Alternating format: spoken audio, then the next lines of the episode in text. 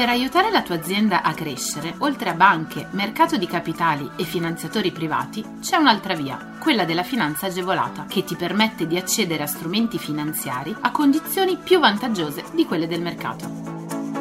La comunità europea, lo Stato e le regioni, a cadenza regolare, danno la possibilità alle imprese di accedere a contributi e agevolazioni per favorire lo sviluppo delle aziende, la realizzazione di nuovi investimenti, l'assunzione di nuovo personale. Che tu gestisca una micro, piccola o media impresa, una startup innovativa, ma anche se sei un libero professionista o un aspirante imprenditore, questo è il podcast che fa per te. Collegati al sito goldengroup.biz slash podcast per scoprire di più.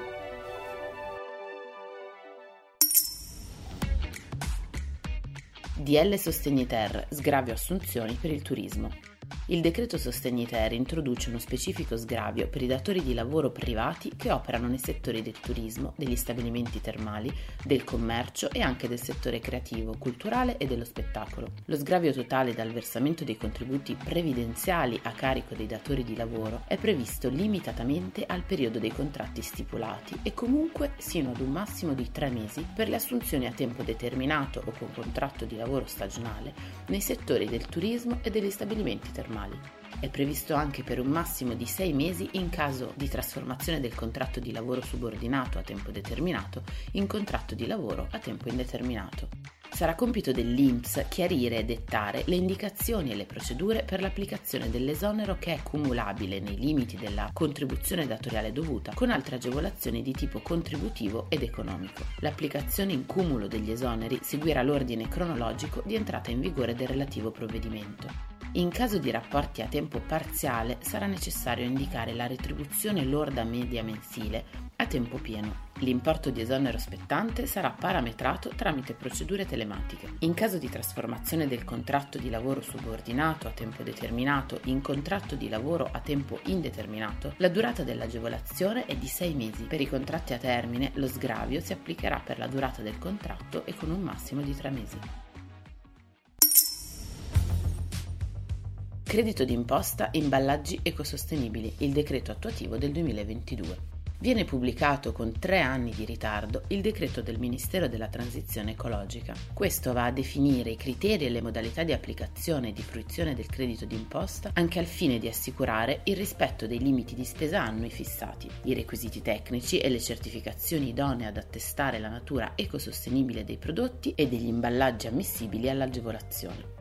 Potranno beneficiare del contributo sotto forma di credito d'imposta tutte le imprese che acquistano prodotti finiti realizzati con materiali provenienti dalla raccolta differenziata degli imballaggi in plastica, imballaggi primari e secondari biodegradabili e compostabili, imballaggi primari e secondari derivati dalla raccolta differenziata della carta, imballaggi primari e secondari derivanti dalla raccolta differenziata dell'alluminio. Il contributo concesso sotto forma di credito d'imposta verrà riconosciuto nella misura del 36% delle spese sostenute sostenute per ciascuno degli anni 2019 e 2020 per l'acquisto di prodotti e imballaggi fino ad un importo massimo annuale di 20.000 euro per ciascuna impresa beneficiaria. Il limite complessivo per ciascuno degli anni 2020 e 2021 è invece di un milione di euro. Il credito d'imposta non è cumulabile con ogni altra agevolazione prevista da normativa nazionale, regionale o europea. Le imprese interessate potranno presentare apposita richiesta per accedere al credito d'imposta imballaggi ecosostenibili al Ministero della Transizione a partire dal 21 febbraio 2022 e fino al 22 aprile dello stesso anno.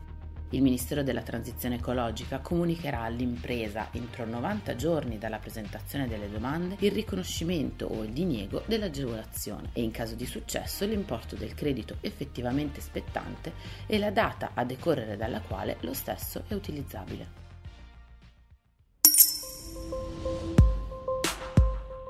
Beni strumentali 4.0, prorogata la consegna dei beni da giugno a dicembre 2022. La richiesta dei produttori di macchine di prolungare i termini di consegna dei beni strumentali ordinati entro la fine del 2021, da giugno a dicembre 2022, è stata accolta dal Ministro dello Sviluppo Economico. Lunedì 14 febbraio è avvenuta la votazione delle commissioni congiunte Affari Costituzionali e Bilancio della Camera dei Deputati e il testo emendato andrà successivamente al voto dell'Aula della Camera e poi di quella del Senato. Per le imprese manifatturiere si tratta di una proroga fondamentale. La richiesta che è avanzata da Federmacchine, Federazione delle imprese italiane costruttrici di beni strumentali e da tutto il mondo delle imprese di allungare i termini di consegna ha come obiettivo quello di tutelare e salvaguardare i clienti dei produttori di beni strumentali che rischiavano di subire una riduzione delle agevolazioni fiscali. I macchinari che sono stati ordinati entro la fine dell'anno scorso godono infatti delle maggiori aliquote previste per il 2021, a patto però che siano consegnati entro giugno 2022. Il Mise aveva ricevuto più volte richieste di slittamento da parte di Federmacchine, infatti la proroga non avrebbe causato alcun aggravio sulle casse dello Stato, in quanto lo spostamento sarebbe avvenuto nello stesso anno fiscale. Lo slittamento delle scadenze andrà ad impattare positivamente su migliaia di imprese manifatturiere, clienti dei costruttori di beni strumentali. Le imprese, se non fosse intervenuto il governo, avrebbero subito la riduzione del beneficio fiscale sull'acquisizione dei macchinari.